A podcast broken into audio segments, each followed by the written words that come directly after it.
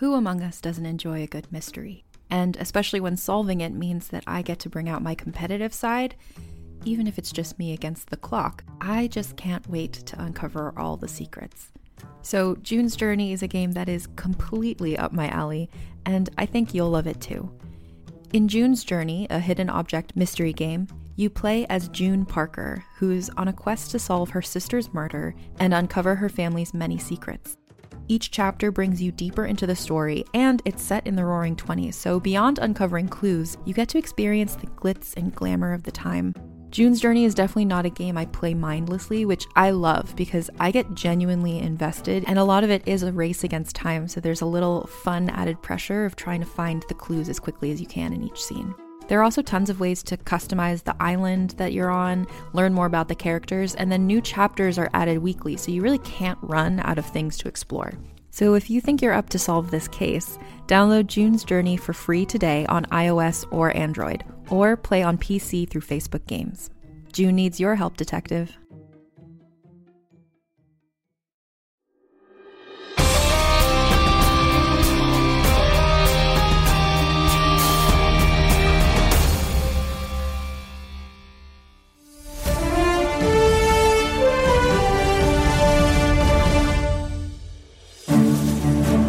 Welcome back to EXPN, your home for up to date coverage of the League of Ultimate Questing. I'm the mechanical marvel, Paige Theta Row. And I'm just Warren Rustborough. Don't sell yourself short, Warren.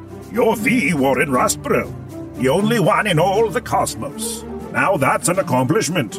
Actually, there is another Warren Rustborough who's also a deep dwarf on Sigma P90. He makes bespoke dirigibles for the grotesquely wealthy. Still one of two, ain't bad. To his credit, Sigma P90, better known as the Bottomless Oligarchy, has been without a traversable surface since the Regillus mining concern extracted the last square inch of the Herald's Acre back in 68, making dirigibles a truly recession proof industry. Meanwhile, the Wainwrights of the world are left without much ground to stand on. Actually, the Wainwright family acquired Regillus Mining Concern in Aught 9. I was making a joke, Warren. I know, but it was such low hanging fruit, I decided to just cruise past it. Speaking of cruises, sources say the Fallow Crown are taking a much needed vacation to the Fey Spoke of Kinuit, home of the breathtaking Golden Waterfall. As long as they don't take a golden shower, I'm sure their trip will be a relaxing one. Indeed, I can't imagine being pelted with gold to be pleasant at all. No, Paige, a golden showers. Uh, never mind. Ah, more of that, I see. Dirk must be rubbing off on you. You have no idea how accurate that statement is. I found him in my bed this morning, sleep eating a bag of caldrops. I'm surprised he can still move around with a hole in his critical systems. Apparently, Dirk's abdominals are as indomitable as his spirit. Meanwhile, my spirits are waning. Because if he gets better, he comes back to work. But if he doesn't, he continues to dribble his insufferable juices all over your carefully pressed slacks. You truly are a machine purpose built for reporting the facts.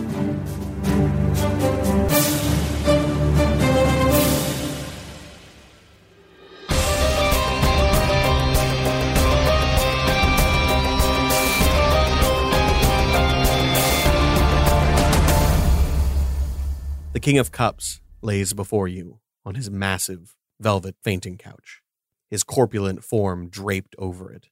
He smiles, a warm smile which does not reach his eyes. The fallow crown. An absolute delight to have you. Mm.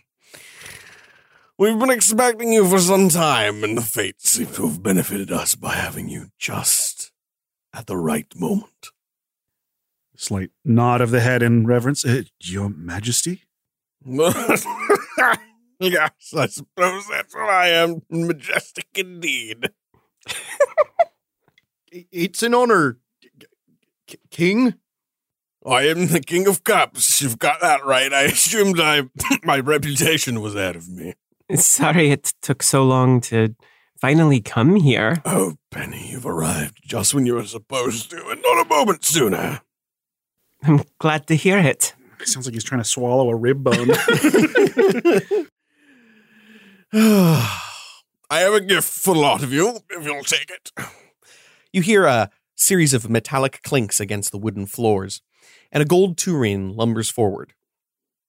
It lifts its own lid, and inside are four each of a crystal key, a crystal bell, and a single crystal chip, which shimmers in the manner of quintessence. I'm gonna lean over to Gaspar really quick and say, "Are you trying to trick me?" In this case, I would say it's a very kind trick. I will happily grab as Uh, many as I can. I'm gonna just put my hand on your hand real quick. And these are given freely. They are. Someone knows our game. You honor us. Grab away, Mitty McGee. but if I'm being completely honest, there is a price. Do I have to sing again? We have a job for you. A very important job, but we can discuss that later. Believe me, we will discuss it later. Uh, you can take them anyway, but you'll have to hear our pitch. Of course. What are they? Well, you see, the key is your security clearance. It is also your access to your room. It also grants you, uh, let's say, what would you call it? You can do things. You can do things others might not be allowed to do. VIP treatment. Yes, that's the word. Very important player. Oh, sorry, I've dropped my fork. I was hoping you wouldn't cut it and just lower the fork thing. Literal ambience. Ugh. Right, see, I could never find the last of my My silverware. fingers are all wet with gravy. The bell can be used to summon assistance of any kind from any staff member, and the chip is worth one queen. I'm gonna ring the bell. Yes? Can only have a drink. Yes! Ah! He lifts his hand, and that same cup, which was eagerly trying to get back into his hand, instead lumbers over to you. I'm gonna just pick it up and drink out of. it. You pick it up, and in any of their hands, it might be a little large, but for you, it's a little on the hefty side. Uh, it seems to wriggle with excitement in your fingers, and as you tip it back, it tastes like wine, but much sweeter and much thicker. I think I just drank jelly. I don't like the idea of a vibrating cup. yeah, a quivering cup. Drink from me. I'll have what I'm having. And the chip is worth one queen. Mm, You can play any game. We do in quarters, you see. So it's one quarter of a bet is usually one quarter of a queen, and the value of the chip will lessen with each use. I- I'll take the bell if that's all right. I seem to collect these things. Attached to your keys is a small tag indicating your room number, which seems to be on a very high floor. Are they all different or the same room? Um, it looks like they are A, B, C, and D. Uh, well, uh, what other kind of charming activities are there to engage in besides wages? Oh, nearly anything you could imagine. Whether you want to play a game of some kind that doesn't involve wagers, I don't know about all that. But in my experience, the best games are the ones that you pay for. But you could also visit our spas, there's resorts, there's food, there's drink, and anything else you could possibly imagine. Wonderful. What did you have in mind, Diavos? Do you want to go to the spa or something? Maybe, but I, I think there are more important matters to tend to before we enjoy ourselves. Are you sure? There's pleasure house maidens would be happy to juggle your old coin back. A charming offer, I'm sure. Uh, but or fellows with a goggle that you could not possibly imagine. you underestimate my imagination. uh, no, we're looking for someone, though. Who's that? Not a page? A jumped up little squirt? I can help you. Jumped up little squirt? I love it. I'm talking about the pleasure houses still. Yes, I, I received a summons. And I think it was from uh, him. It's from the court. Like me, I'm part of the court. He is part of the court. I can help you, but that's for later. We're here to help you, though, with your little problem. He extends his very long arm and pokes you in the little wound. Yes, that's that's why we came. Um, later, you say? Yes. Have a night. Enjoy yourselves. Kinuant is yours. Well, Heshka is yours. The rest of Kinuant is owned by various freeholds and lesser courts. so let me get this straight. you make a name for yourself in the league, and people just give you things. This is my first experience with it. I can get used to it. You can't spend that anywhere else unless you have winnings. He points to the coin. And how do we pay for the food and drinks? Oh, that's all c- service with the bell. You just, just, ring, just ring it. And there's no exchange of currency, it's gratis? For now. As long as we are playing. For now. I Iavos, can I see that bell again? Uh, certainly. I just told it out to you. I'm gonna ring the bell, or at least flick the bell in Iavos' hand. Yes. Fish, shrimp, something like that. Oh, uh, He gestures again, and more Tureens come wandering up. You see crispy trout and uh, shrimp salad rolls and all sorts of things. Literally what we ordered for lunch. yeah. I appreciated that. Wusha's gonna help himself. Perfect. Fistfuls of fish. that man doesn't have a lot of restraint. That's my kind of boy. He's a lot of something for sure. Well, I'm sure I have something I have to attend to. As I said, Kinnewent is yours. Enjoy it to your absolute utmost. Take me away. Please. Talking to his couch. As he does so, the couch slowly and exhaustedly stands back up and continues trotting along with the long procession of accoutrements following behind. It's the hardest working couch in showbiz. I had an image of the couch, like its legs are split like, and it's crawling away. it doesn't even get up anymore. They made the critical error of lying down. Kill me shows up in the stitching in the back. Iavos leans over to Gaspar and says, says he's part of a court, but looks more like a gallon to me. So I suppose we just kill some time until they're ready to tend to Penny's uh, engagement. Yes, it sounds like tonight we can do whatever we want. Uh, within reason. Keep in mind, it seems they're going to be keeping a tab and having us work it off with some sort of job. From my understanding, they are paying us to listen to their pitch. Mm-hmm, mm-hmm. I don't take payment in advance for jobs. Usually, terms can be changed. I just think that if we revel too hard, there may be repercussions later, but that doesn't mean we can't enjoy ourselves. I'm gonna swallow a mouthful of shrimp and say, "Is this payment?" No, that is just complimentary. Oh, Yeah, because we are playing technically in the casino. But you should know, Wusha, the food and drink is also a trick. I'm gonna spit out as much shrimp as I can. Oh no, that's fine. You try to spit it out only to tragically realize you've already swallowed it. Uh, They're trying to dull your senses so you make poor decisions. get me nice and shrimp drunk. Oh, a shrimp cocktail. Yeah, they're trying to get you white fish wasted.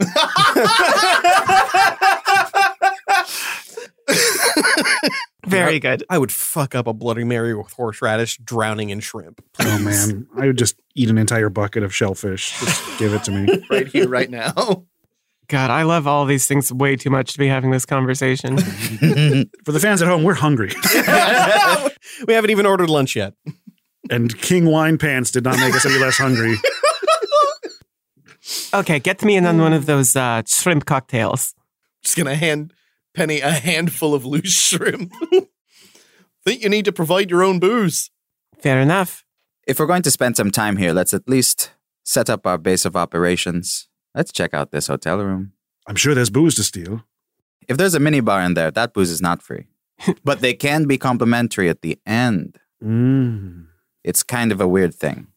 You go to the elevator, which again has this beautiful sweeping arcs in a very naturalistic style. And standing outside the front of it is what looks like a red cap, as described before, with an oval hat instead of his normal customary peaked hat. What can I do for you? Which floor are you going to? Show him the key. Oh, okay. Hop on. Okay.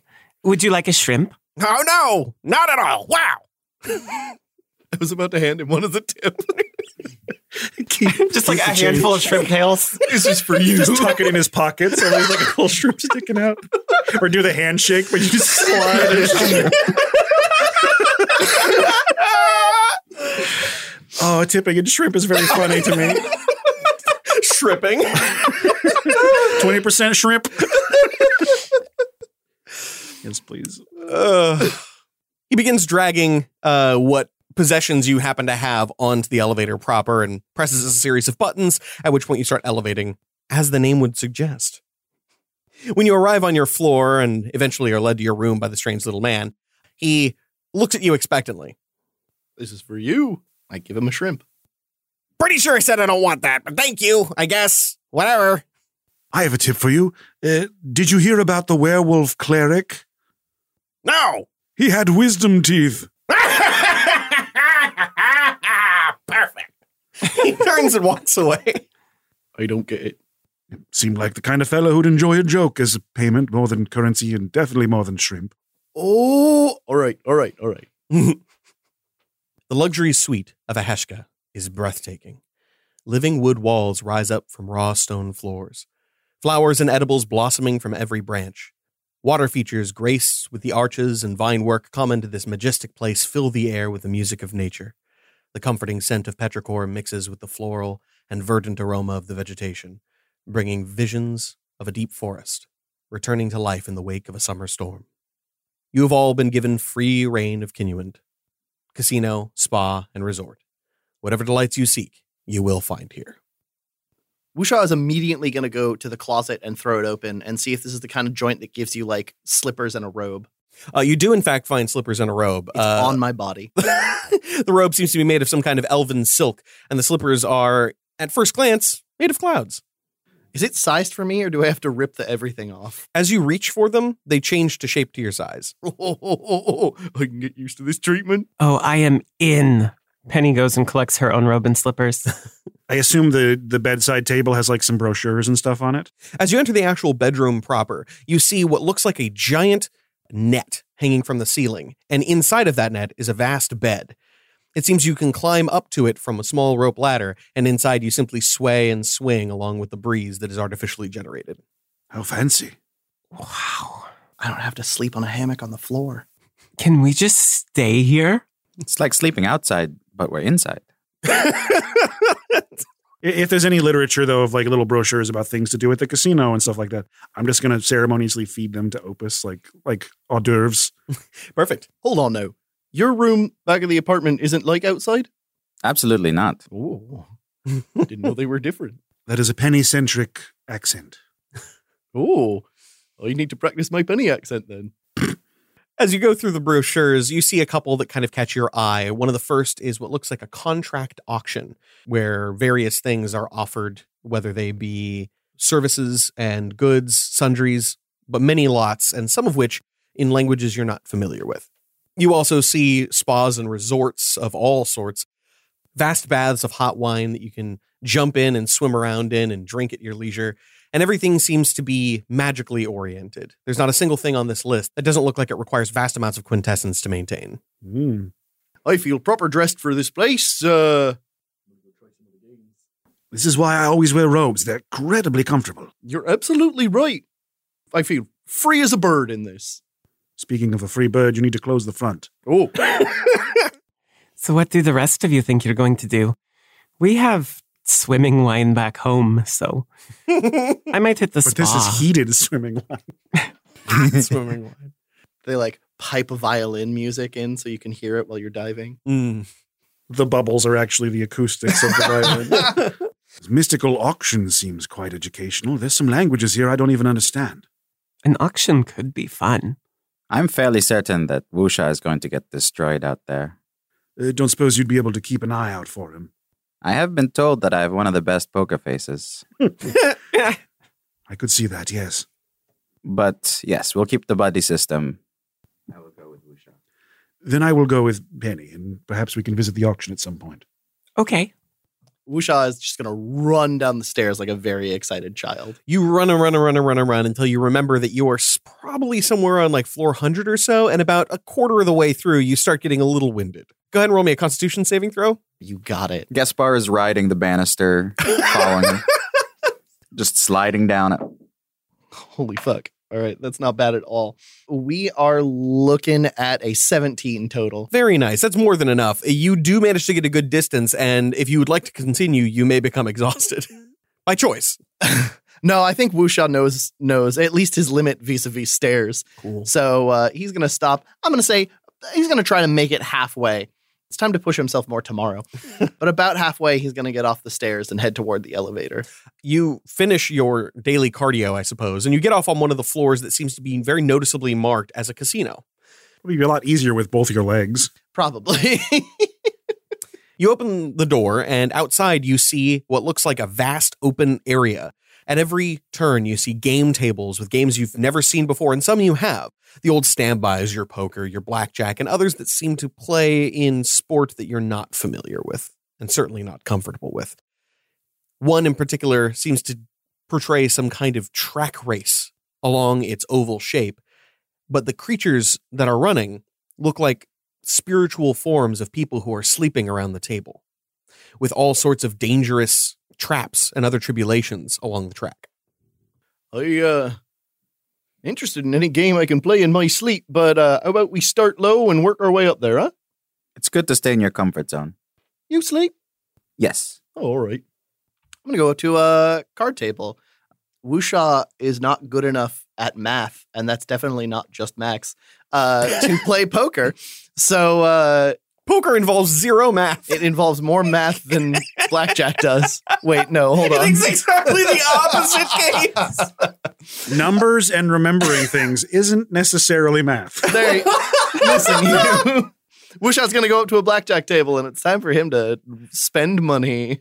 Uh, you walk up to the table, and the gnome that is standing there uh, seems to be on some kind of stool to elevate himself enough that he can see the table. Hello, sir. How you doing?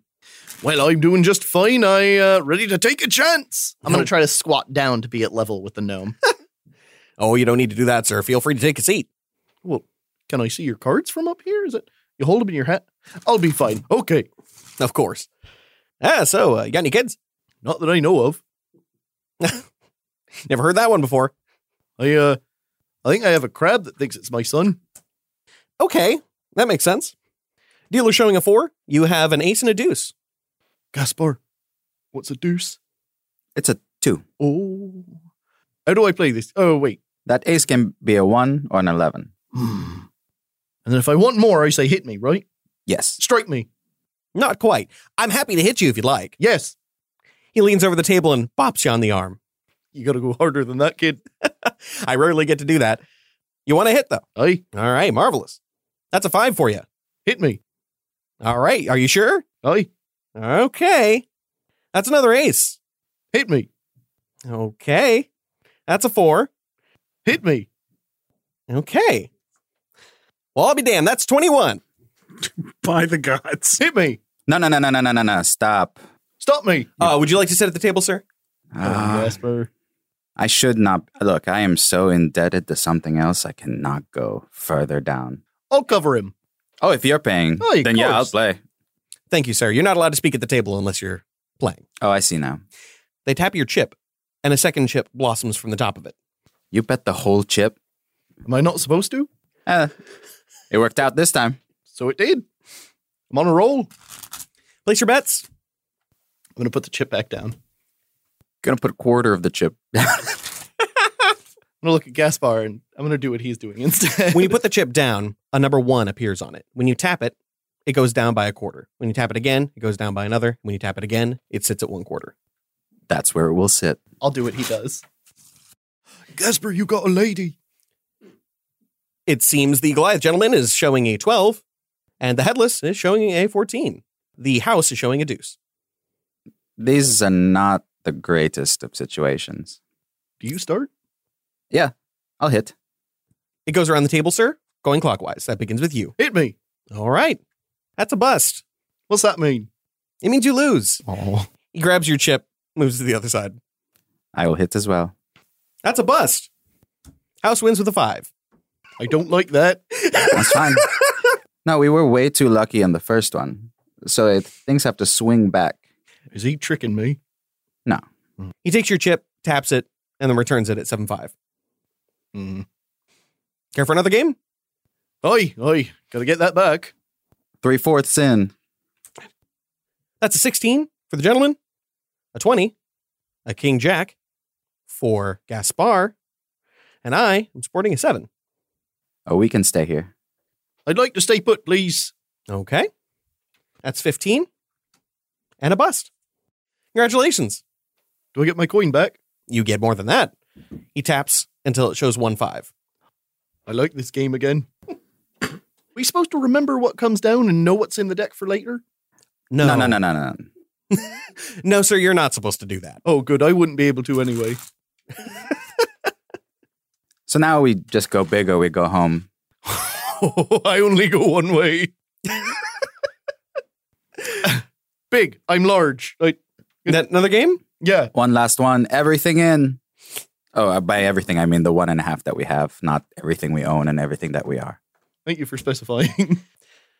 It seems our Goliath friend is showing a six, the undead is showing a 20, and I have an eight. Hit me. All right. That's another three. Hit me. Okay. From nine to 15. What's the dealer showing? Eight. Okay. There's a good chance that if you take a hit, you will bust. So I would suggest staying and just letting the dealer bust. But that's me being conservative. You are an aggressive, aggressive player. Conservative sounds a lot like timid. Hit me. And the first, yeah, That's a king, a bust. oh, I'm staying. That's an 18. Congratulations, sir. He takes Wusha's coin and he taps yours until it shows three. Another game, sirs. Um, Wusha, I think you've learned a lot. But the final thing you should truly learn to accept is to quit while you're ahead. Thank you for the game, sir. I know. Uh, Wusha, tip him with a joke or something. I'm gonna leave a shrimp. Sir, please remove the garbage from the table. Come on, let's go. No, doesn't he get it? that tip is a joke. Uh, we don't accept absurdism, unfortunately. Oh. Uh oh. what kind of establishment do you think this is? So, Wusha, here, here's two Quinn. Thank you. I'll keep the one you gave me. All right. And we quit while we're ahead. Well, uh, thank you, kind sir. Um, oh no. Uh, there, uh, there once was a man from a nice little port who looked off into the sea. He twisted his foot with a giggle and a snort, and he said, "Put that inside me." I'm gonna stand up and walk away. What the hell's was that?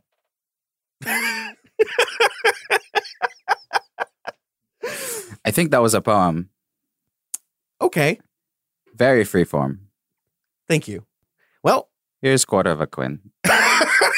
he takes it. From both of us. I like that Wusha tipped so badly that you had to do like a penance tip. Penny and Iavos. So, uh, what do they do with spas? Oh, anything you like. You can get a manicure, a pedicure, a massage, or, or like a seaweed wrap. I, I bet Wusha would love that. I think Wusha's had far too many seaweed wraps in his day. Uh, I know one of those words. Oh, I know. We can get your eyebrows shaped. kind of try to look up at my own eyebrows. There's not a lot of hair left on my head. I'd hate to mess up what's there. If you've never done this before, come look at this list. Is there anything that stands out to you? Uh, I'll, I'll just go for whatever you get, unless it's hoof centric, I suppose. Well, not now. Let's start simple for you. Let's not have anyone do anything to you, but maybe we can spend some time in the steam room. Well, that sounds nice. Yeah, I uh, I let Benny drive this ship. I'm just along for the ride. You go into the sauna, and it is a unisex sauna. When you enter, you see a a veritable butcher's shop of hanging meat. What? There's a lot of dicks. Possibly some flaps. Yeah. Very good description.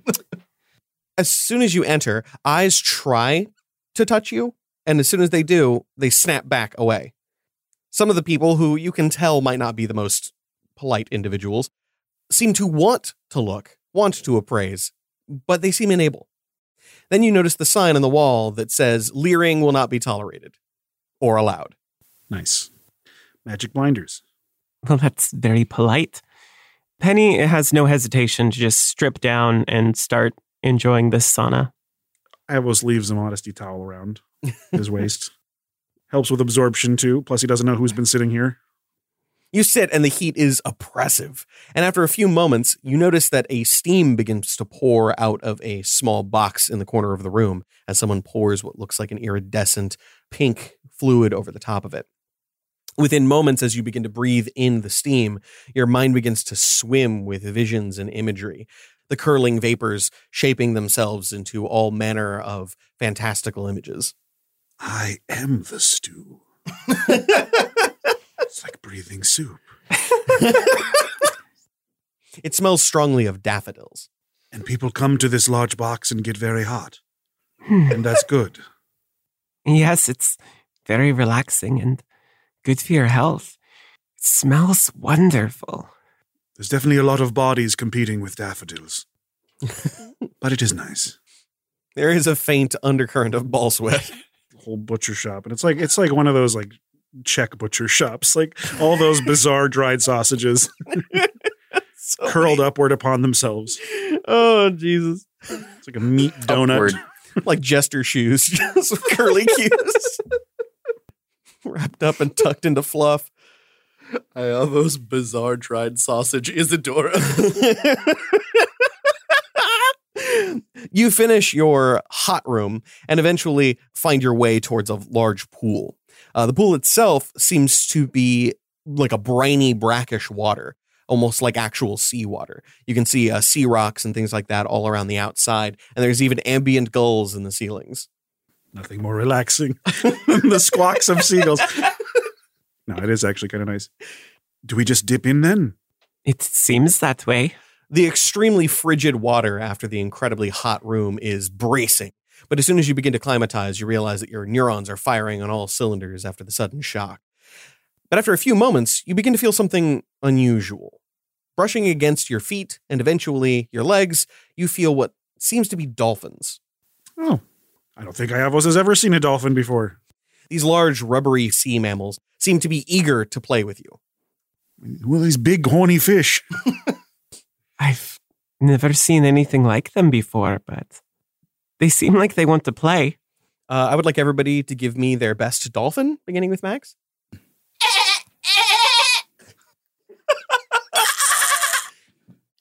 This is an Wish I could awful go higher. request.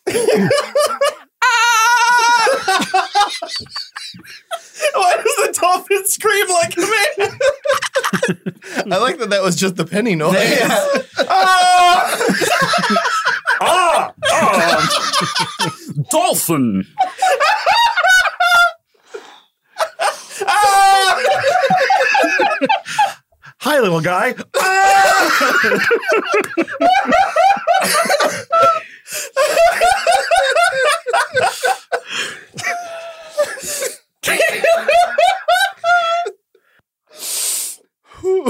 oh boy. I guess I'll do my dolphin. Uh, there's, so there's multiple kinds of dolphin noises. I'm going to go for the other one, and I don't know if I could do it. I've never tried it before. Holy shit. All right. I feel like I'm in the exact ocean right now. No, awful. Awful. I was talking over you. Try again. No, I It's all right. No, no, I believe in you.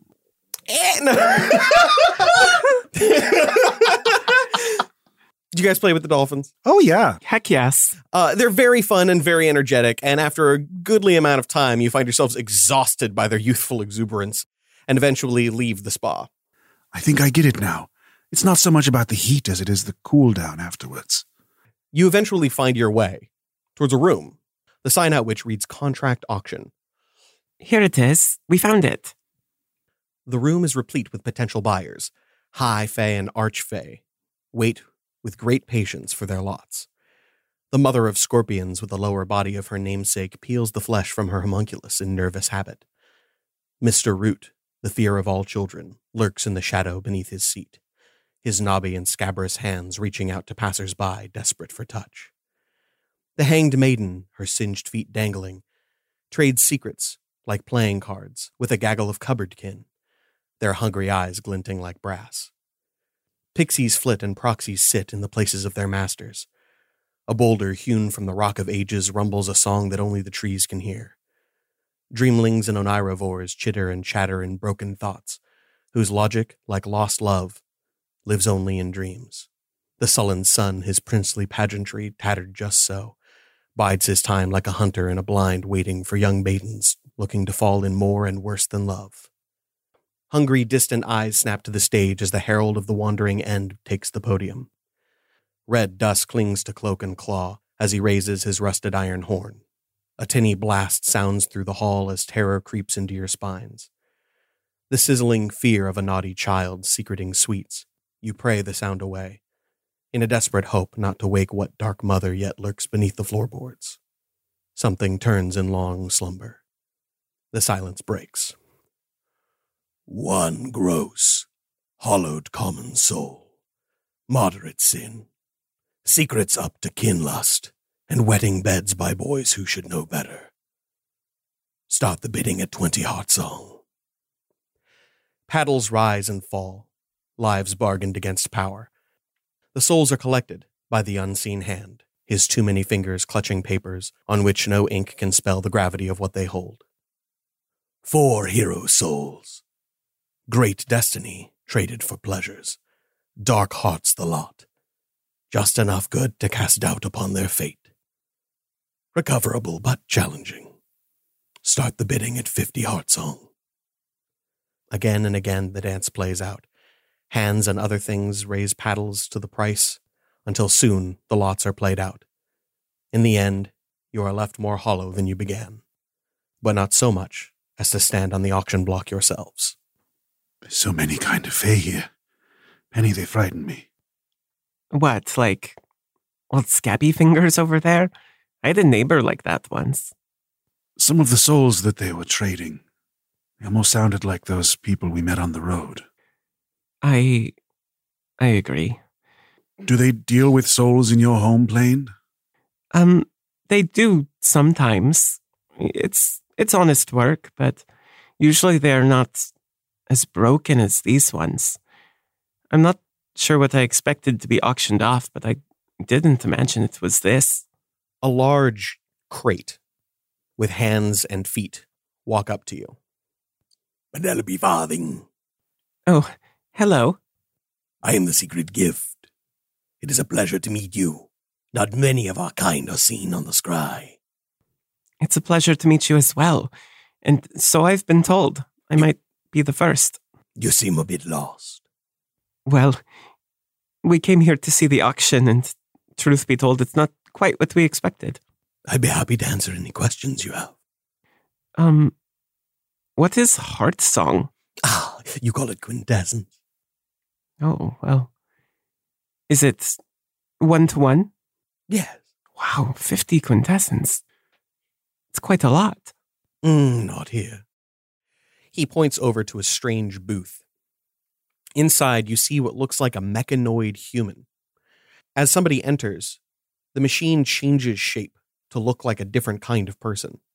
They embrace and kiss, and as they do, you see that same shimmering quintessence energy pull from their mouth and then deposit into the creature's hand as a quintessence coin. There are many ways to extract, but here there's plenty to flow. The only question is what price you're willing to pay for it.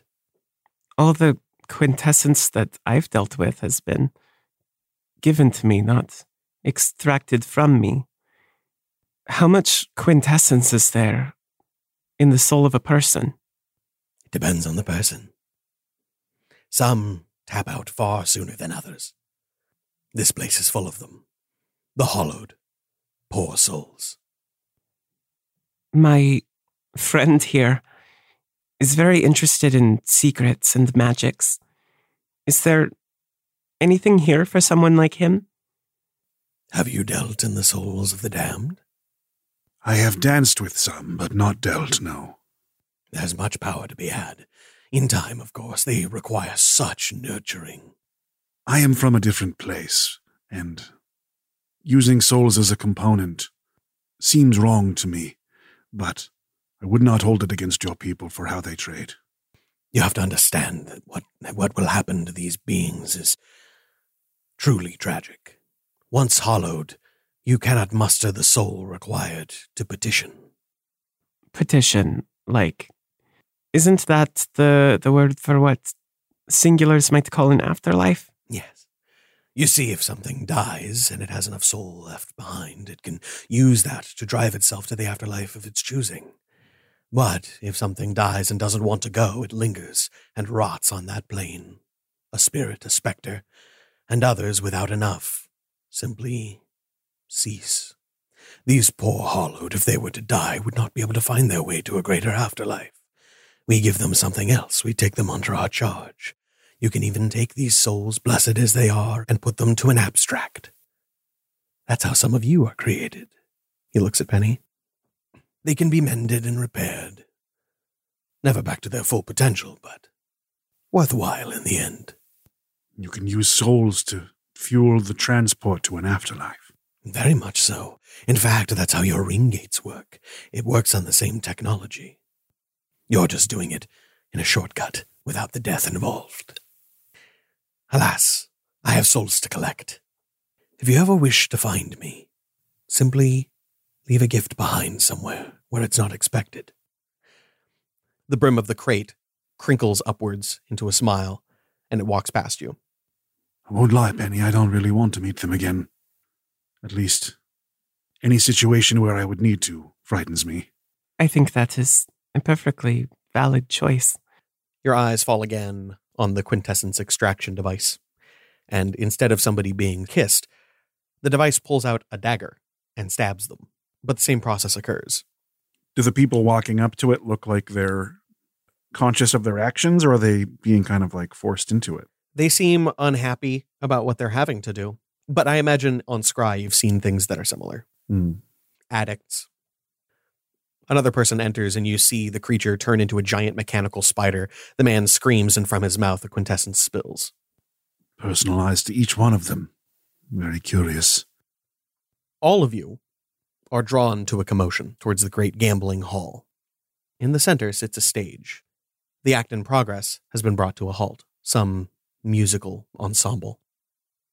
There stand three figures, all of which you recognize. The first and the greatest is authority personified. She surveys you from on high. Her eyes are sunspots, pouring molten judgment into your soul. Atop her head, a tall, unadorned golden crown stands high and sharp. Her flesh is polished bronze, draped in a single sheet of golden gossamer, and stained red with blood which pours in gentle brooks from the wound of six blades, each of which rest eternally plunged into her exposed left breast. She stands taller than your Goliath friend, yet despite her stature and imposing figure, there is a smallness of spirit which ladens her an unseen burden. Far below her, a small, shrouded figure draws your eye. You recognize it as Bugelnose, and between the two is a tragic thing. The man, or what's left of him, that accosted your wagon. You cannot hear her words, but she cries out judgment. The hollowed does not express his fear, for he has none left to give. He instead drops to a single knee and waits. Bugelnose whispers, and all present hear it. I am so sorry. He reaches low and grabs his shroud, lifting it up. And with no control over yourselves, your eyes avert. You hear, over the din of gasps, a blood curdling scream. And when your eyes draw back to the stage, the elven man is a withered husk, even less left than before, as Bugelnose weeps for what he has done.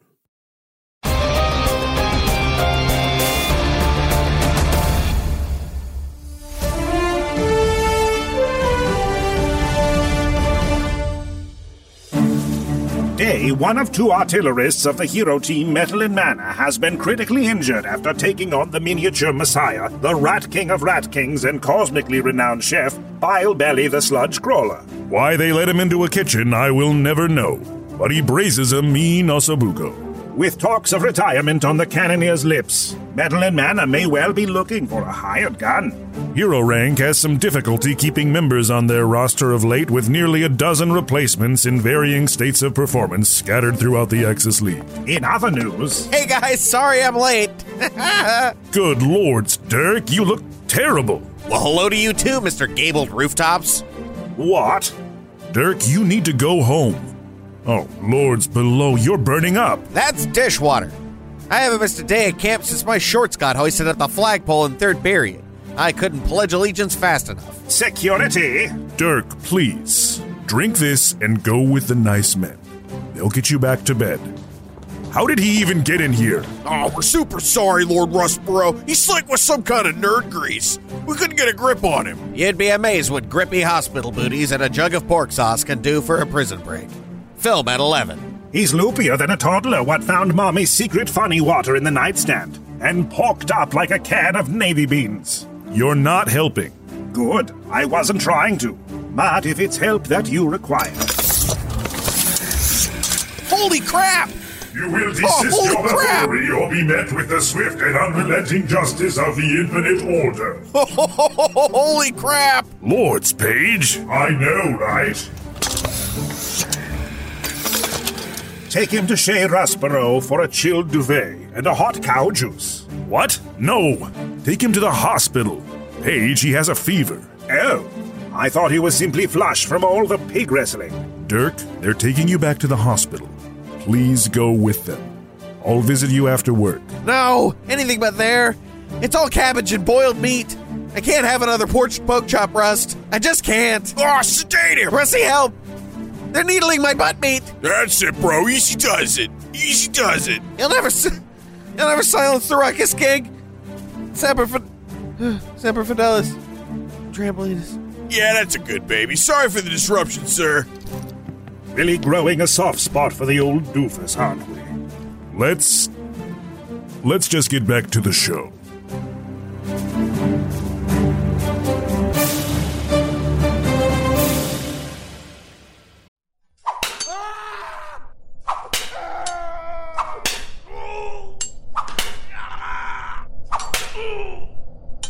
Lucky for you, it's time for my break.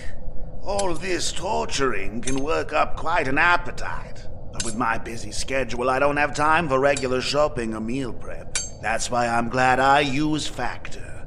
Fresh, never frozen, chef crafted meals ready in two minutes and delivered straight to my door. 35 weekly options and over 60 add ons to keep things interesting. You, you're a thin one. You'd probably like their calorie smart options. Me, I'm building muscle, so I love their protein plus options. Yes, you're right. The scheduling flexibility is amazing if I want to change for as much or as little as I need week to week. It's fast premium options with no cooking required. Of course I have a deal for you. Head to factormeals.com slash the league 50 and use code the league 50 to get 50% off. That's code the league 50 at factormeals.com slash the league 50 to get 50% off. A deal that can't be beat. And speaking of being beaten, it's time to get back to work.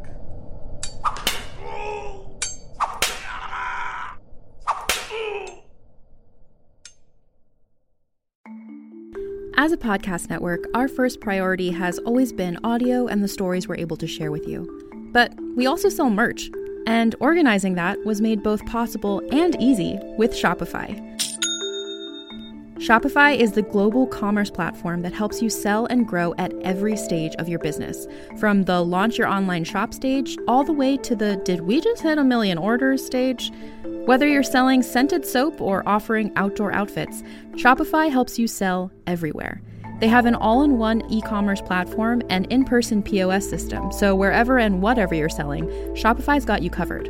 With the internet's best converting checkout, 36% better on average compared to other leading commerce platforms, Shopify helps you turn browsers into buyers. Shopify has allowed us to share something tangible with the podcast community we've built here, selling our beanies, sweatshirts, and mugs to fans of our shows without taking up too much time from all the other work we do to bring you even more great content. And it's not just us. Shopify powers 10% of all e commerce in the US.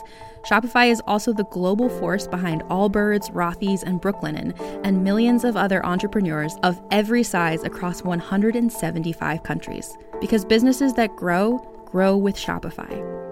Sign up for a $1 per month trial period at shopify.com slash realm, all lowercase.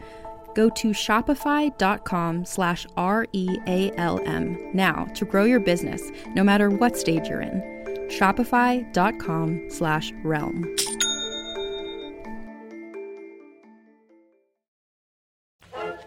Do you find yourself treading where evil makes its home? Do you often get caught off guard by goblins, gnolls, and osiers? Don't wait, calm down to Stabbin' Steve's Sword Arm Emporium. We have swords of all sizes to help you protect your family and kingdom. We have long swords, short swords, falchions, and more. Are you a finesse fighter? Check out our selection of rapiers and scimitars. Looking for something bigger? We put the more in Claymore. Stabbin' Steve's is where the damage goes to your enemies and not your bank account. This weekend only, buy any two swords and get a third of equal or lesser damage dice for half off. Free scabbards included with every purchase. Member of the Ivory Guard, ask about our military discounts. Stabbin' Steve's Sword Arm Emporium. We'll get you sorted out. Hail, you cuties! A mid roll in the hand is worth two in the ear. And yes, you're right, that doesn't make any sense. Everyone at Slapdash wants very much to make this a big year for our show however we can. Knowing our amazing fans have gotten us this far truly lights our fires. And reaching for the sky just feels good, especially if it means there's going to be more of you wonderful LU cuties in our lives. I thought it would be a fun idea to start reading a few of our recent reviews during the mid roll in hopes of sharing your love with the show and maybe inspiring you to write some of your own. So here are just a few. Phenomenal work all around. This podcast is incredible. Have been binging for a couple of months now. I feel like an old man from the 1920s gathering around the wireless to listen to the last adventure tale being broadcast. I've been ignoring all other forms of fiction. This was the show that got me into the whole D&D podcast scene as well as actually into playing the game. That's from Jonathan Hartley in Australia. Amazing. You love to see it. Law absolutely blew me away in season 1, and Zach has created another incredible world with season 2. These are some of my favorite fictional characters, and the players are also hilarious and interesting. That's from BIM115 in Canada. And believe me, I'm just as excited about season 2. Absolutely love the idea behind it and have been enjoying binging episodes every chance I get. Easy to follow, fun to listen to, and character and DMs are awesome. That's from Tris10 in the USA.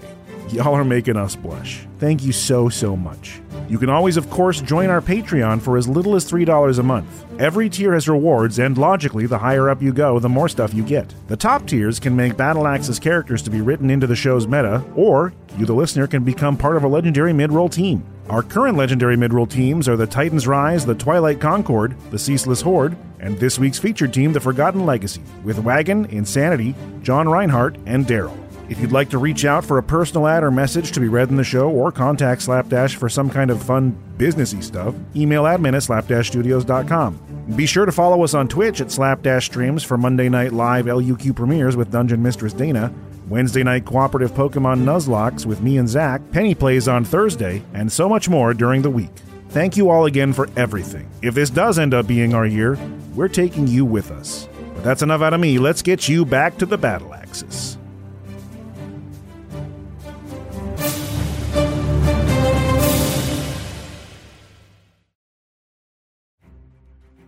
New from Mutton King, the Decameatarian, the forbidden assembly of ten different meats that just the very construction of defies the laws of universal order. Consumption of this forbidden protein pillar is an act of finality. This suicide note of a sandwich takes no prisoners and dares your loved ones to seek vengeance. First is a 38 ounce classic Mutton King sheep slab, stuffed with buttered garlic and slapped full of wild rice.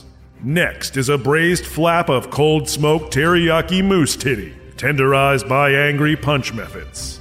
Draped over that mess is a butterfly breaded and oil boiled pork loin salted and sanded to crispy perfection. The next floor to this culinary Tower of Babel is a glistening spiral of grilled swan necks from beautiful birds that were fed nothing but a lifetime of chili dogs, and then drowned in cheap sangria. The center of this middle finger to decency is a king size cheese stuffed lobster tail. Like the super nice ones, restaurants won't tell you the price of until after you've eaten it. We're only halfway done with this horror show. Are you getting scared? Good.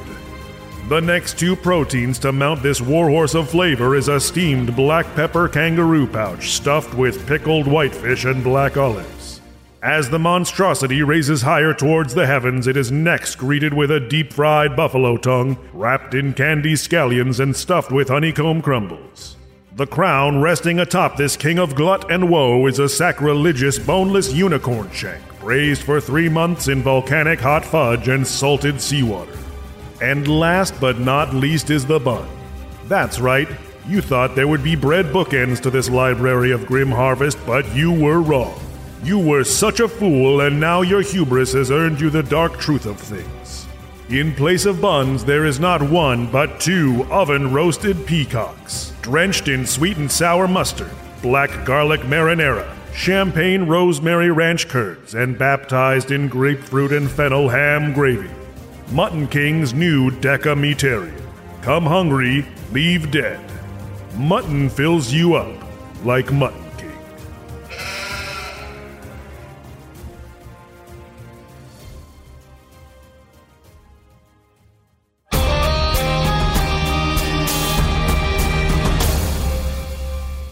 The face of a young man towers over you. Vibrant ginger curls tumble about his face. Dazzling green irises, too large by half, peer out from midnight blue sclera, rimmed in dark, sleepless circles. Freckles of gold dust his nose and pale cheeks, and what might be the beginnings of a smile grace the corners of his pouty lips before the memory of joy fades from them. He wears a simple linen shirt and trousers, yet over these a long coat of forest green, which gives off an odor of wood and greenery. All about this coat are pockets which have been sewn on from other garments, some silk, some burlap, all of them laden with unknown supply. But what draws your eye most about this young man, if indeed young man he be, is the dozen or so lengths of wood, metal, crystal, and stone which hover in a ring orbiting his head. For each of these wands radiate with power, yet the Fae which stands over you now takes no notice. Fate has driven you here, has it? Well, invited us here. No, no, to this moment, right here. He points a long finger behind you, and there stand Gaspar and Wusha. I suppose. Understand we'll be meeting soon. Look to Penny. Uh, yes, I believe perhaps in the morning. Let not judgment take seed in your heart against our queen. She does what she must. Not my place to judge another culture for how they manage themselves. It's not culture, this. This is justice. I can't stop her from that. But nevertheless, if you have any questions, feel free to ask them over when the time comes. Can these people, these hollowed, really not be helped? They can, but there's not much left of them. We don't do these things to them. They make their choices. A time comes later to ask questions to the court. I worry that fear will hold my tongue. You've nothing to fear from us. Rest assured. I'm the Page of Wands. I apologize for my informality. Your presence seemed logical and obvious, to as your title. Yes. I imagine you could guess. Wondrous, aren't they? He looks at the wands which orbit his head. Do they weigh you down? If only. I can even touch them, not for my own purposes. He reaches up and moves through them. Would you fancy a glass of water, Mr. Isadora? I think I'm all watered out for a little bit. I think you could use a glass of water. He reaches up, grabs a crystal wand, and taps it in front of you, and a glass of water appears. Hmm. Thank you for this gift. Of course. I'll drink it. It's amazingly fresh, crisp, and clear. It's got the wand of Brita. I'm sorry to have disturbed you. Continue to enjoy your night. He begins to walk away. So, Gaspar, you're telling me that the point of the card game we just played was not to meet or beat my defenses? That is correct. Then why do they say hit me? You know, maybe it's just like an abstract word that they use, but you're given a card, you're being hit. I think we could do a version where we give two people blackjacks, and if they think they can take a hit, you smack them on the face with it. No, see, that sounds like fun. I'd play that game. Uh, oh, last last question, I promised for for now at least. Uh, if I'm sitting here at the table, I the person has the cards out in front of me, and it looks like their hand's better than mine. Can't I just ring my bell and ask for a winning hand? You're thinking of such great strategies that nobody else, it just defies common sense. You should try that. I think I will. Yeah. This is why I took the bell. Iavos, Yes. a moment ago you seemed reluctant. Is trading in souls, in in your opinion, good or bad? I don't suppose I have much judgment on the trading of the souls themselves, but the acquisition therein can be quite suspect. And is playing these games good or bad?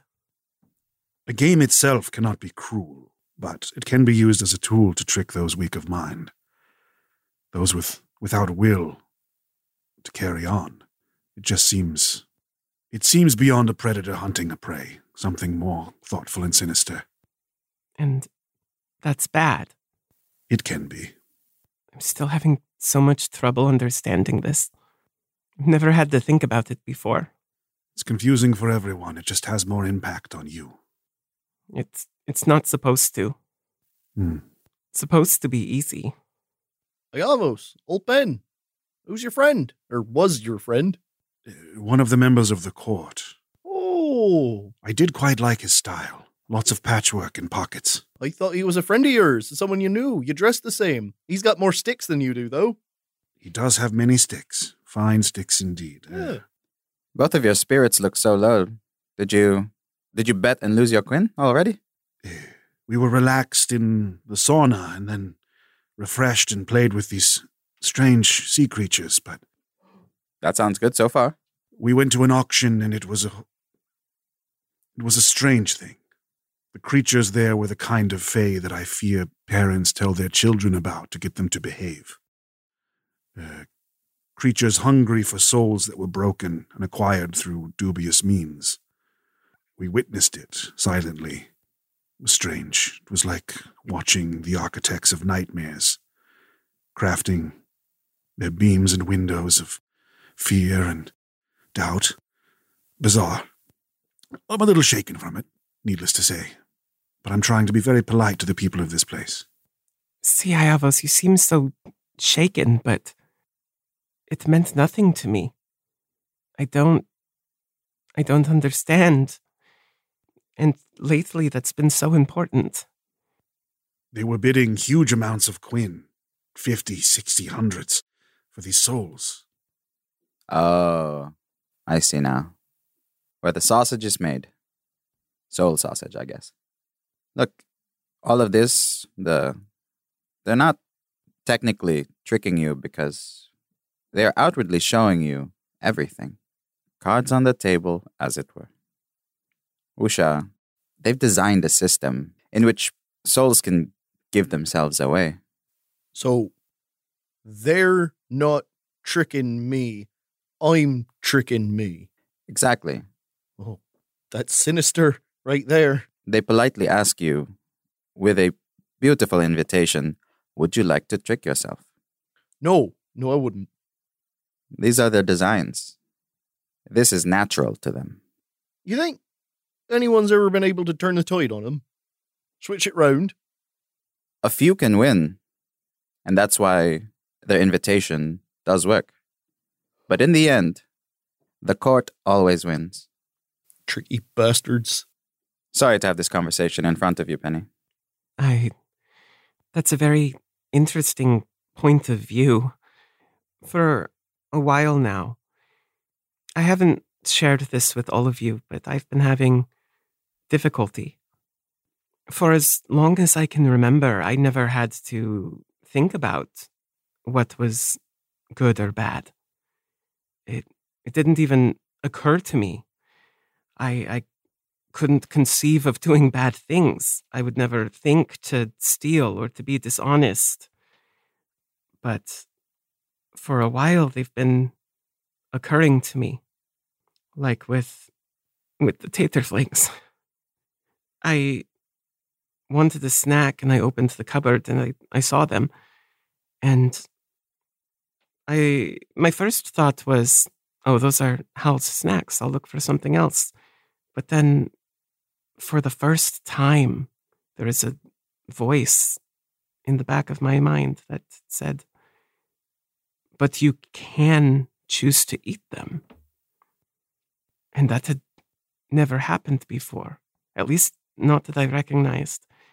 And I, I made that choice, and it felt good. I have never acted selfishly, at least not so overtly And the more I indulged in, in these behaviors, not just that, but threatening that family on error and all the other small slights, my pettiness towards Wusha. I'm sorry, by the way. That wasn't about you, it was about Hal. I still don't know why he left, and I, I took it out on you. No work taken. I just, I don't, I, I don't have the context to understand which of these impulses are good and which are bad. But if I, if I do bad things, Gilder says that I, I'm in danger of fragmenting, becoming singular, and I'm so afraid. As you should be. A 10 foot suit of Gothic plate armor stands sentry behind you. Its steel shines out, yet does not reflect its surroundings. Instead, the inky blue of a midnight sky can be seen in its contours. A cloak of stars is pinned with a silver pentacle brooch to its colossal shoulder, and tumbles like a waterfall of cosmic wonder, depicting the constellations and orbits of a planet you are not familiar with. Yet, despite the armor's magnificence, your souls pale to see that behind the visor there is no flesh, only the infinite nebulae of the cosmos. You speak secrets into the infinite, and the infinite gazes back. Its visor points around you, and you see that there are many, many people watching you, and others listening. Penny suddenly flushes and clutches her arms around herself. You are not to be blamed. So naive and innocent you are, I cannot help but understand. I am the Knight of Stars. I see all, and am helpless to change it. Come with me if you would learn about your true nature. She will not go alone. Nor would I ask her to. Friends are a gift. Hold out my hand towards Penny. Penny takes Iavos's arm and kind of hugs his entire arm tightly and leans her head on his shoulder. After hearing that most enticing fucking pitch, I'm ready to follow this this character to the to wherever he leads us. As he walks, you do not hear the sound of metal clanking, only silence.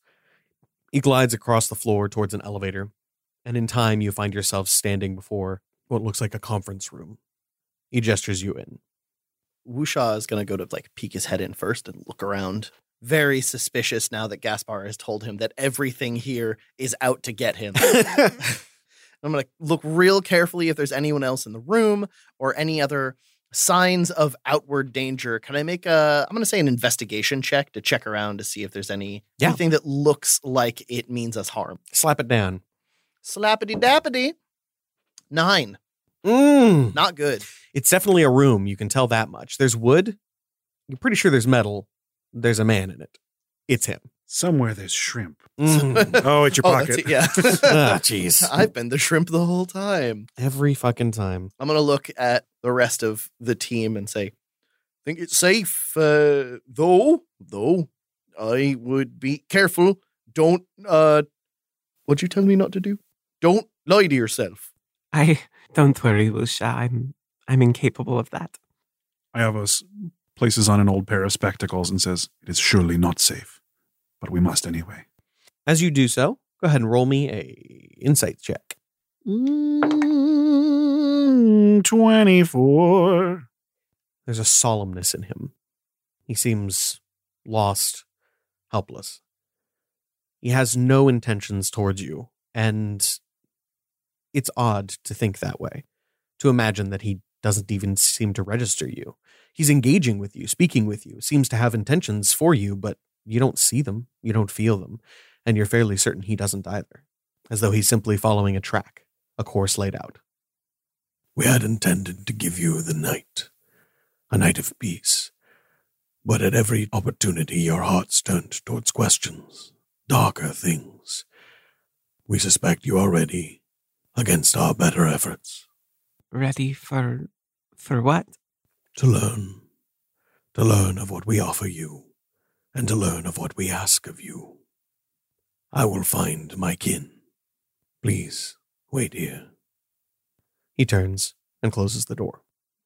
Inside the room, you see that there's vinework and trees climbing up along the walls, reaching to a peak at the center, like an arch. In the center of the room is a large living wood table, and in the center of that is a device. To your eyes, it looks like a gigantic scry device. Looking to Wusha, who seems unsettled by all of this, I gesture to the leaving figure in blue armor and say, That one means us no harm. His intentions are purely ethereal. Boy, I heard him say he likes to watch and do nothing about it. Sounds straight useless to me. There is an importance to neutrality. I suppose so, but isn't it better to do something about things rather than just stand there and gawk? It's cruel of the sea to swallow a ship, but it's its nature. Fair point. You wait some time, and soon the door opens. First, in walks the Knight of Stars, who stands at the edge of the room and falls to absolute stillness, as though he could simply be the armor he appears to be. Then, the Page of Wands, who stands opposite side the door, also waiting. Next, the King of Cups blunders in in all of his noise and glory, but stands silent on the opposite side of the room. And finally, the Queen of Swords enters, sends each of you an eye, and then goes to her place. But the door does not close. A final figure enters, a familiar one. Its large, furry body steps forward, and Gilder looks at all of you. He climbs on top of the table and sits. Iavos is actively averting his eyes from the court, seeming unable to steel himself against their presence. I'm sure you all have a lot of questions. Uh, I mean, my new biggest question is what are you doing here, Gilder? I'm sorry I have not been entirely honest with you.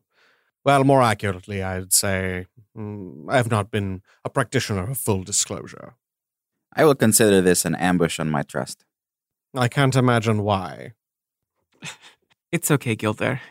In this place, it seems like full disclosure is only for the sauna room.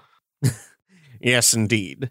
And trust me, I've done nothing wrong to you, and nothing here is going to be negative for you. In fact, it's all to your benefit and ours. But let's get started, shall we? First, the mundane. We have a job for you.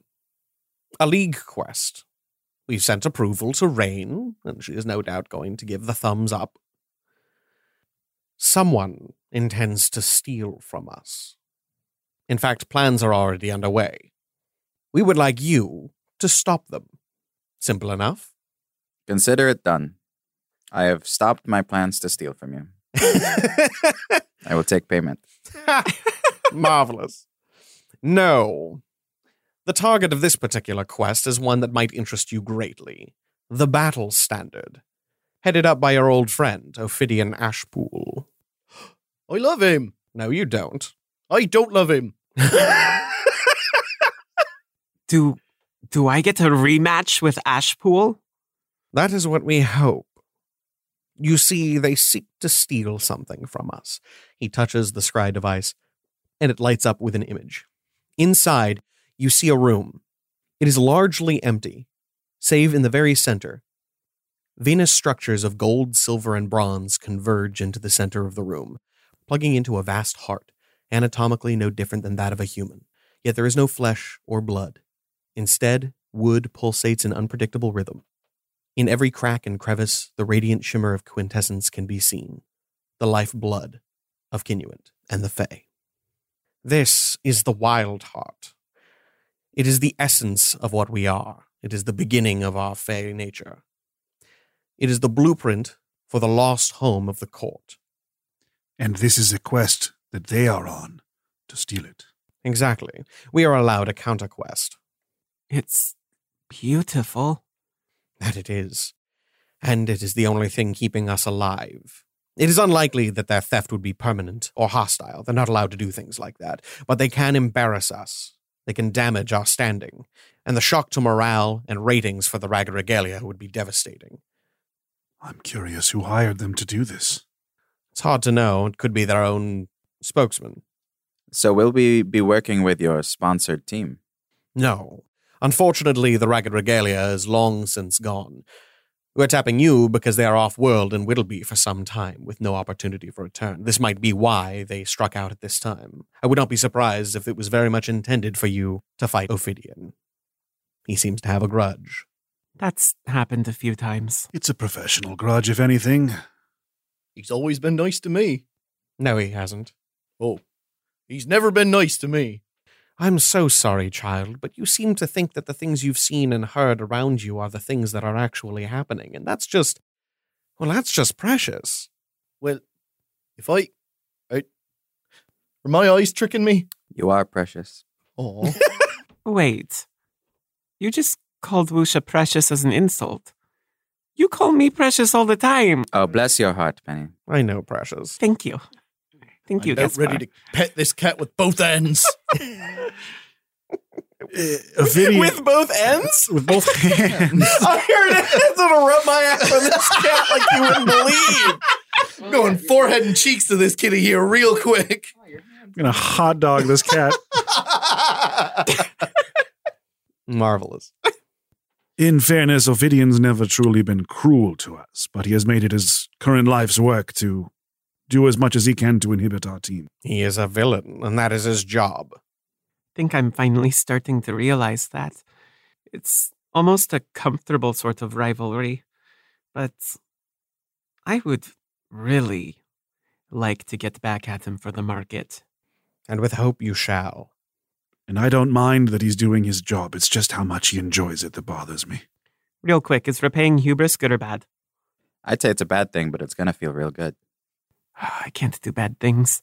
Just don't do it maliciously. But succeeding over someone who's trying to steal something can be quite good, and the success and glory that comes with it can be rewarding. See, that's the that's the gray area bullshit that Gilder was talking about.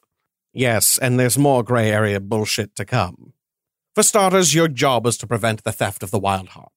Secondarily, you are to stymie and injure the infiltrators to the best of your ability.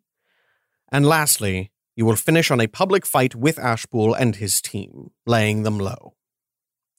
The first is acceptable for a wind condition. The other two are simply bonuses.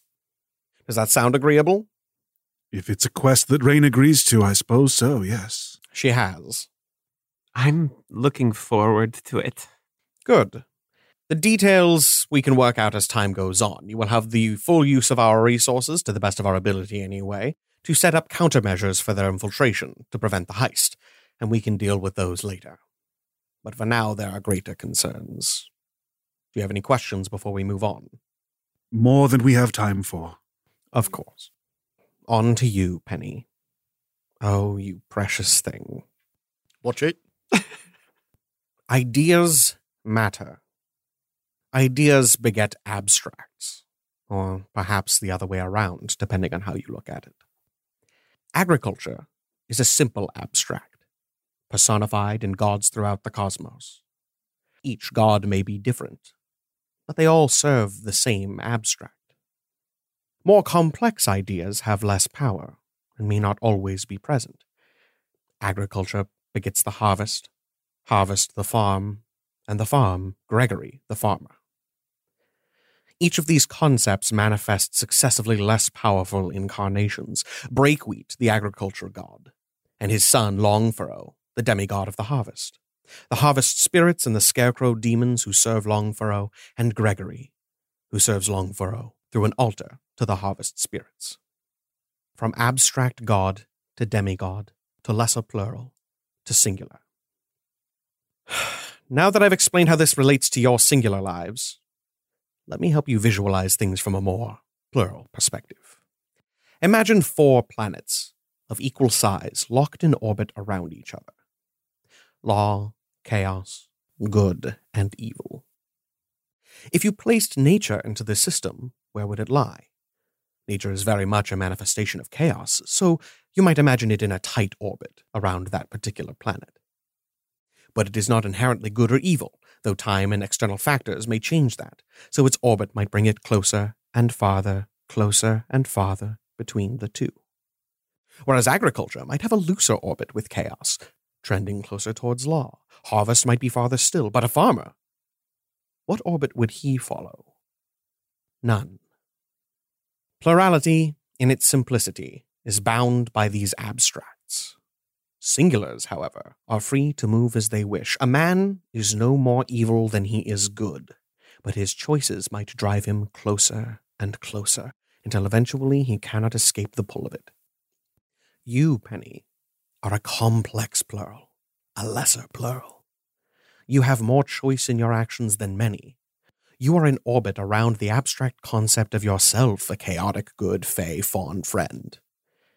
Yet you retain the illusion of choice, some even real choices, meaningful ones. But say, for instance, that your orbit were to reach its apogee, and you made the wrong choice. The force of it might drive your orbit off course. If you continued to do this, you might eventually free yourself from your true nature altogether, transforming your soul from a collective consciousness connected to a higher purpose into a single soul. You are wounded, but the injury of your flesh is simply a manifestation of the greater wound in your soul. Whatever weapon was used to harm you, it cut through to your abstract. You are bleeding internally. We can help you, but only if you make a choice. We can use the quintessence you're about to give us to empower your abstract, drawing in your errant orbit. Or we can drive you away from that dying concept, scattering yourselves to the cosmic winds. Frankly, you should be dead already. Yet something, he reaches out and touches Zillos. Something is keeping you alive. Perhaps in this experiment, you will come to face it. So, what exactly are you saying, Gilder? It sounds like they're asking whether you want to become more singular and make your own choices, or be fully healed and be bound, almost a slave to your axes. I ain't never seen no one dragged around by their blowhole so much. If I. if I choose to be pulled closer to my axis, what does that mean for this version of me? Your memories here are your own. All we will do is make you more yourself than you've ever been before. Will you be the same person? That's a singular concept. And that the other choice is is becoming singular. Yes. However, that might affect you. But you must not decide now, for any decision you make now would be paltry in the face of the infinite. What we are going to do to you is give you the truest choice. How can I be expected to decide between these two options? Now? Not at all. You could not be expected any more than any of these could be expected to make that choice. But the version of you that will face this choice will know what to do. That doesn't make any sense. Not yet, but it will. If there's nothing else. I have a question. Uh, regardless of a choice that Penny has to make that will change the rest of her life, there is still the injury she suffered from the blade, which was promised to be healed from this queen. That is exactly what we intend to do. But not till the choice is made. That would be up to her. This process, whether this fragmentation of her ego or the unification of it, will fix the problem. This time, anyway. How how long do I have to decide? If you mean decide to do it, well, you don't really have a choice. You either do this or die. But decide which choice? I'd say you have an infinite amount of time to make that decision. Time means nothing in the greater expanse. Fine. I'm ready. Let's do this. He jumps off the table and begins walking towards the door. I'm going to take my sacred baby blanket off of my tabard and hand it to Penny. Pageantry or not, I hope this keeps you safe. What does it look like? It's got little like uh, buffaloes and deers and cows on it that are all faded away. It's like brown with deep reds. Cool. Noted. Penny accepts the blanket from you and clutches it tight. She looks absolutely terrified. Part of you's already made this choice. I'm just afraid that this penny, as we know it, is going to have to deal with the trial. Wusha is gonna almost kneel down next to Penny to try to get level with her, and is gonna get like real close to her ear, not like directly facing it, but like almost cheek to cheek with her. Be like, "You say the word. You tell me when you're ready. We'll slap the whiskers right off that cat's face." It's okay, Wusha. Gilder, it's just Gilder. And this isn't this isn't an act against us. He's just explaining it to me in in ways that I can understand. Gaspar is going to move over to Penny and hand her a familiar, worn copper coin. I find that when these sort of decisions need to be made, it's a lot easier when the coin is in the air. Penny smiles and takes the coin from you, raising it up with the, the baby blanket and clutching it close. But then she she pauses for a minute, as if deep in thought. Looking at the coin, she whispers, Cinnamon and cinnamon and copper. And then she walks out of the room. The intervening space loses all meaning until you are standing before the wild heart. Gilder rears up and drives a claw into the heart. A single drop of heart sap lays itself upon your tongue. A tangy bite, honey sweet, gives way to musky notes which linger in your every sense. The wild heart beats in time with your own. The subtle caress of the air brightens as your nerves swell to take in the world. Pulse quickens, cheeks flush, hot breath rolls from your lips as the tension rises. Lights and colors dance in your vision before rushing past you. Cosmic winds blow thought soft shards of collective experience across the quivering flesh of your ego. The throbbing kaleidoscopic sheath of the real contracts as the tension builds to a fever pitch. Impossible pressure drives you ever onwards as all that was and all that will ever be bursts into ecstatic oblivion. And then nothing. And then you. Only you in the infinite. Your memories never were. The self is shed in the warm, shining light of the collective. At the heart of that warmth, something white hot, something foreign, yet unquestionably you. It resolves. A heart. Its jagged crown drips with the lifeblood of innumerable dead. I am bound to you, yet apart from you. Set me free within your light, that you may burn ever brighter in our unity.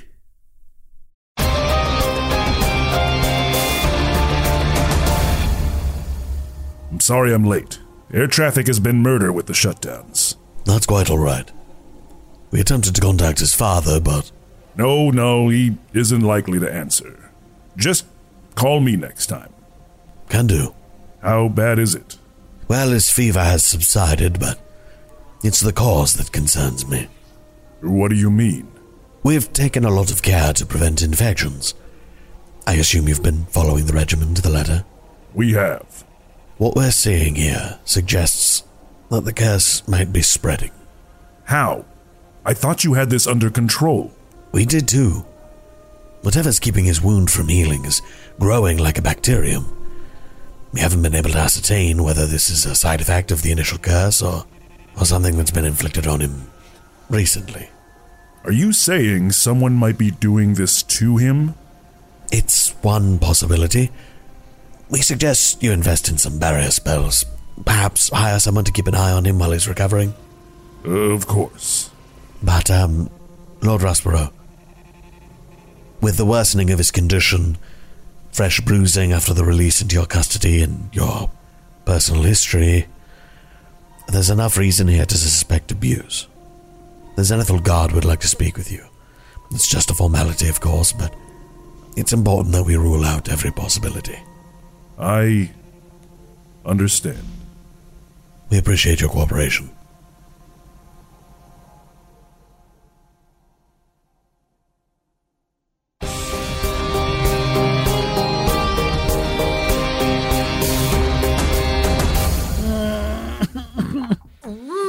big, big, big stuff. Pulsy heart mysteries. Yeah. y'all are. I think y'all are about to learn some stuff that you didn't know. Yeah. That's Iavos' whole thing. Is wanting to learn stuff you don't know. I think Wusha is about to learn something he's never known before. This is the first time he's been on the wrong side of an Ocean's Eleven maneuver. I, I'm really excited for that. Yeah. Oh yeah. Like kind of like dungeon defending is just very fun. Yeah, the idea of a, of, a, of being on the D. Mhm. Being being on- on the D. I mean, I Hopping on that D. Everyone loves being on the D. it's solid. We didn't do it in the last episode outro, but we said at the start of chapters we are going to do a quick around the table. Maybe we could just throw that in on this one. yeah, that sounds good. Every let's, and then. let's make it happen. it's a good one for that. Let's do it. My name is Max Hobbs. I play Wusha Brineborn, the Wandering Tide. I'm Angelo Kaluag. I play Gaspar Lefnot, the Phantom Rogue of the, well, the Headless Rogue of the Phantom subclass. It's been a while since I said it. I am Dana Ebert, and for now, I play Penelope Farthing. Ooh. We'll we'll see how. Don't what, say it like Wait that. a minute. We'll see what what's gonna happen. No, no, no, no, no, no. I knew that would get you all nervous. Uh, my name is La. I play Iavos Isadora, Scion to the Withering Acre. Ooh, I like the addition. Uh, and I'm Zach Barkus, Dungeon Boy. I am also the technical director for Slapdash Studios. I also want to thank Sam Hediger, the editor, for editing this episode, as well as Bree Golden for the map we are going to use. Episodes go live every Monday. That's we, true. We got good shit going on. Please indulge. Please go to the website, slapdashstudios.com or the luq.com. But until, wait, no, hold on. Shit, no, not until next time. I was gonna We say- need to go around the table about the loves, all the good things. I have a quick question for Yeah? you. Though. Do you turn into a dungeon man once you have your bard mitzvah? Mm. Mm. Sorry. Mm. That was a stretch. Get out. I don't want to know your favorite moment. No, no. He becomes a dungeon man when his rocks fall and everyone dies. Mm. Oh, shit. All right. Shit. All right. I accept. I accept. God, Any- that's so good. Any highlights? My favorite moment was uh, Penny and Iavos trying to figure out what the fuck a dolphin was. that was fantastic. I There's a love that. hole in this fish. I think getting to know all the court is, is my highlight. You know, they've been hyped up. Mhm. They delivered. I'm glad. Big fan of the Knight of Stars. Um, But having them all in a conference conference room was kind of funny. right, I was picturing it as like a like a conference room. Yeah, until the room was described. Kind of turned into it's I like absolutely had the same image. Yeah, the like a- executives of the round table. Right. There's like a speaker in the middle. Like We're like at the Doubletree Hotel, and they're just like space gods hovering Yeah. in front of us. the smell of printer ink and stale coffee. I also like how they're all like incredibly like majestic and indescribable, and there's like a big fat drunk guy. It, he's Perfect. majestic too. I agree. I I, I am the resident drip. fat guy. and majestic. I I do I do like my fluffy boys, but he he is a lot. An opera about a woman? How absurd! I was so tempted to do that voice. I'm like, I can't. I- I I, like the voice. Absolutely can't. I like. Bugelnose, the chocolate icing. Oh, I forgot. my favorite moment was uh, I so I love all the the descriptions in Kinuant so far. Uh, it's it's very much in my wheelhouse and I like it. But for me, this episode, it was the description of all the characters in the auction because it was just like like rapid fire, just these really really evocative pieces of lore and like like Root was his name Root Mr. Root. Mr. Root. Yeah, I almost wanted him to slow down just so we could kind of take them Mhm. all in for I'm a second. sorry. Should I retake them? No, no, no. Uh, I, no, that I- was in the audio format. That was the right thing. I just mean me selfishly. Oh, gotcha. right like every single character in that auction room was just yeah that was it go ahead law Everyone stole my stuff. I was gonna. I was gonna do the, yeah fuck you you or the always go auction. last yeah, it makes it. I have. I have the most challenging. What else, man? Oh, uh, since I probably stole one of yours, but uh, Bugelnose execution. Yeah, death. top Death by notch. Boogle's pretty Um, good. revealing himself to be what the Joker. The of boog, the court? Boogle Flash. No, he's the Boogle Secutioner. Moves. the Boogle Noose. The Uh, Boogle News. you. God damn it. uh, it should be said that the fool is the Mm. card of death in tarot. There we go. See, I was like, it it connects. I just am not educated. Technically, the card of change, but yeah. That Boogs. Your highlight? Oh, my highlight. Uh, y'all stole mine. I really loved writing this stuff, and I ha- I was like in a fever dream writing it. I was just like descriptions, descriptions, cool characters, weird shit. I'm like, yeah, I love it. Right. Um, as far as just like pure enjoyment goes, uh, I really love the fact that you guys each had your own personal sets of experiences, and I love the way they mixed together really well. And I just had a great fucking time.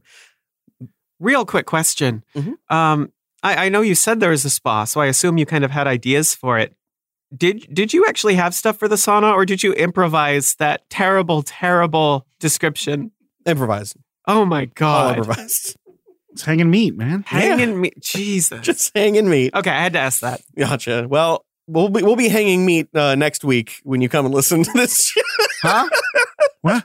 Are we making Just, jerky? you know, no, no, like in a, in a, in a euphemistic way. Writing, Oh, okay. writing checks our dicks can't cash. Like we're going to hang some meat, y'all. I want to thank everybody so much again for listening. Go to theuq.com for more information. Until next time, we wish you luck.